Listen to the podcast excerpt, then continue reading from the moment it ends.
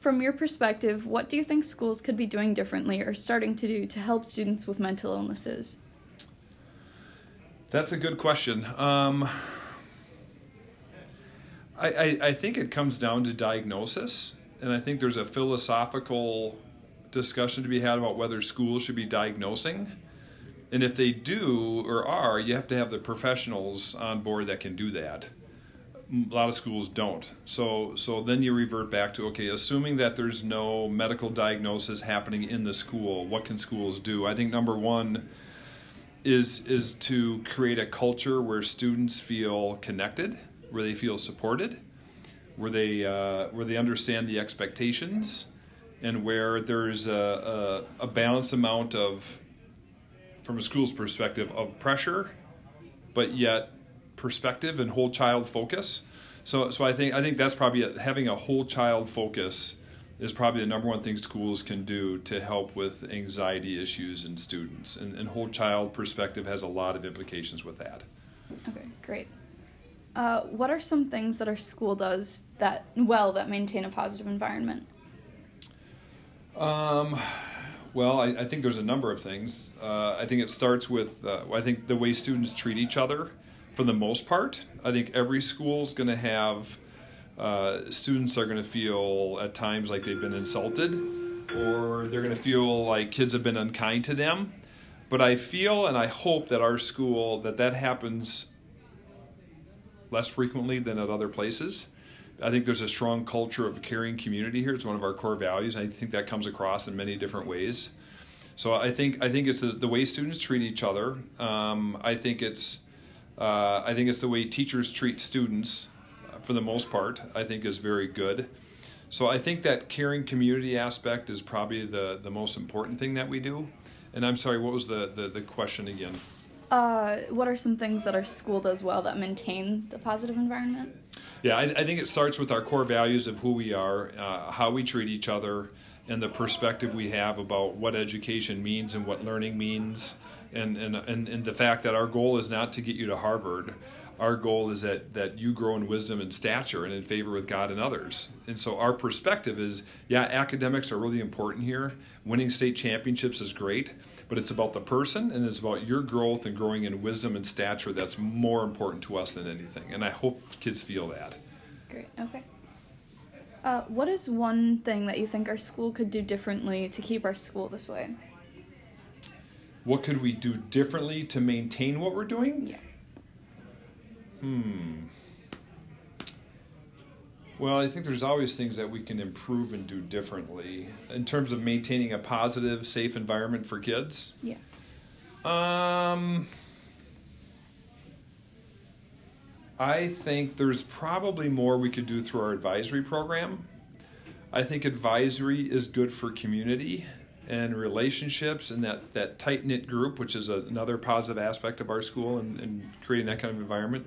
But I think we could be more intentional about curriculum or more guidance or like maybe each grade level we do you know maybe more lessons each year through advisory. I think we could really use our advisory as a as a delivery model for further discussion and relationship development and, and to enhance what we already do well right now.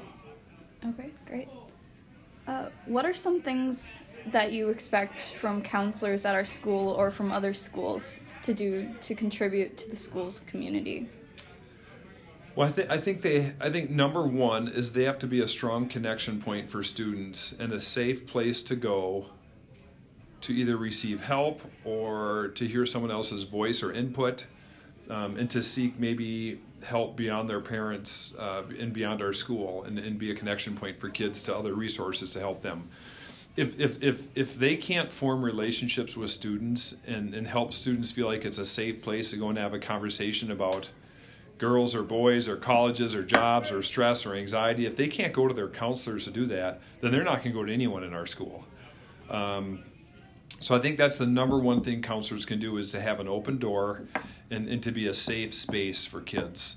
I think the second thing that they can do is they can be very strategic and, and really targeted about the developmental stages that kids go through during their high school years and, and be uh, uh, proactive about helping to meet those needs through uh, teaching in classrooms and going into classrooms and having conversations about what counseling does and what kids should be thinking about. The college application process. Um, are there things that we need to prepare kids for beyond high school that they can have a significant role in planning that? I think that's probably the second thing they can do. And then the third thing they can do is is just to to know their kids and families really well. And just know their kids. And and that starts in ninth grade and goes through 12th. So that by the time the student's ready to graduate, those counselors know so much about those kids from personality to career interest to colleges they've been looking at and all those types of things. Um, that's that's important. So I'd say open door, uh, being strong resources in the school, and then really knowing their kids well and loving their kids and focusing on them over anything else. Those would be three things. Great. Uh, how many students would you say that a counselor should be able to work with, like roughly? Huh. Well, I've been in I've been in a public high school with 1,450 kids with needs that range from here to here, and and each counselor had about 475 kids, and I've and, and I've been in a, a private school with, with not quite that range of need, but a range of need like this, where each counselor has 175 kids or whatever it is, uh, and and I think the lower the number, the better, um, but it's a matter of economics and uh, and and reality is is okay you could have you could have 100 kids or 400 kids and spend the same amount of time on your job as a counselor. I've seen that happen. And and so I, I think what happens is is the number of kids you have determines the amount and quality of work you can do. So so in my previous school richfield high school the counselors they meet with kids as much as they can, but they're also doing a lot of different paperwork, and it's a lot more to manage and with a larger caseload like that. Um, and but they also have other resources they can use. They have a social worker, they have assistant principals that work on attendance. They have a lot of other resources in a bigger school like that. Here, our counselors have fewer kids, but they're able to have more unique conversations and really get to know the students. So, to answer your question, I don't know. I'm sure there's research out there about the ideal number. I guess if I had to pick one, I'd say maybe 200 would be the most I would go. I think uh, 100 to 150 would probably be really, really good, but that's a luxury, and, and most schools can't afford that.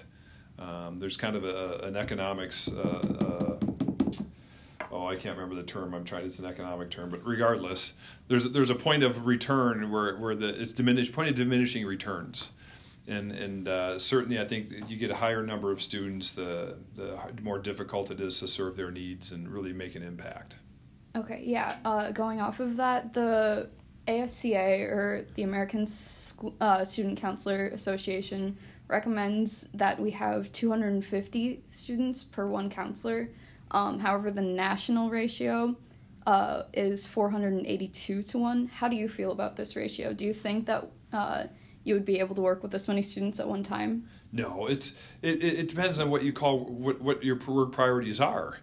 Uh, a lot of counselors just focus on schedule changes and making sure kids are on track to graduate. You can do that 450 kids using software and and having meetings with whole groups and, and that's what they do in a lot of those large schools.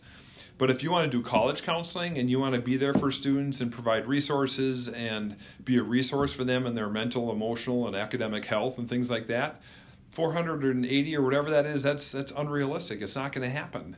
So so kids aren't going to get what they need. That's why I go back to my very first point, which is is what is it that schools should be providing? Should they be providing diagnosis? Should they be providing therapy? Most people would say no because that's not what we're we're hired to do. That's not our job. But if we want to have that kind of impact on kids when things go awry and they need support and help and all those things, the larger the caseload, the more kids are going to fall through the crack. And, and that's that's why it's a it's a gift that you and I attend here or work here, is that we have a small system that that really it can happen, but it's very difficult for you, Amari, to fall through the cracks at Minnehaha Academy and either not be noticed or to not be supported in whatever your goals are. Um, if, if we're not doing that, then something's wrong with us or you're not taking responsibility for yourself. Uh, but it's really hard for that to happen here and and when it does happen, I want to know about it so we can make changes, like you talked about earlier. I want to be, make changes so we can get better at it. But 480 is far too many, and I think I gave you 150 is ideal. That's that's that's a luxury. That's a dream. whatever number you said 280 or whatever they recommend i would say that's probably about right if you consider the size and scope of all of the big high schools that are out there that's probably a realistic number but i don't think it's ideal. I think ideal should be two um, below 200 Okay, yeah. Great. Uh, what do you feel that we could do to ensure that other schools meet the recommended ratio? well it just comes down to funding. That's all it's, it's, it's all about money. So so a school district uh, receives x amount of money from the board and and the superintendent has an operating budget of 10 million dollars and they have two high schools two middle schools and five elementaries and they give each principal based on enrollment here's what your staffing number is have at it. And then principals have to decide how many kids in the classroom. Uh, do we need fewer kids in this department and more in this one? And then you say okay we have three counselors. Uh, they're at 510 kids right now but if we add a counselor it's going to cost us $110000 Ooh, where are we going to pull that money from? So it's it's much more difficult uh, in public schools to just add people like that. Uh, but that's that's what it would take is is it take more funding and a higher priority on counseling to make that happen. And I think there's probably a mentality of we just need enough counseling to cover this uh, because we have so many other needs, so it doesn't get exposed as much. But I think what you're seeing right now is is at least a growing trend in awareness of kids with anxiety and things like that. I'm sure we had a lot of anxiety when I was a kid. I don't think it's changed that much, but I think the way things, the way kids think and process everything now is so different because of technology and they're so busy and things like that.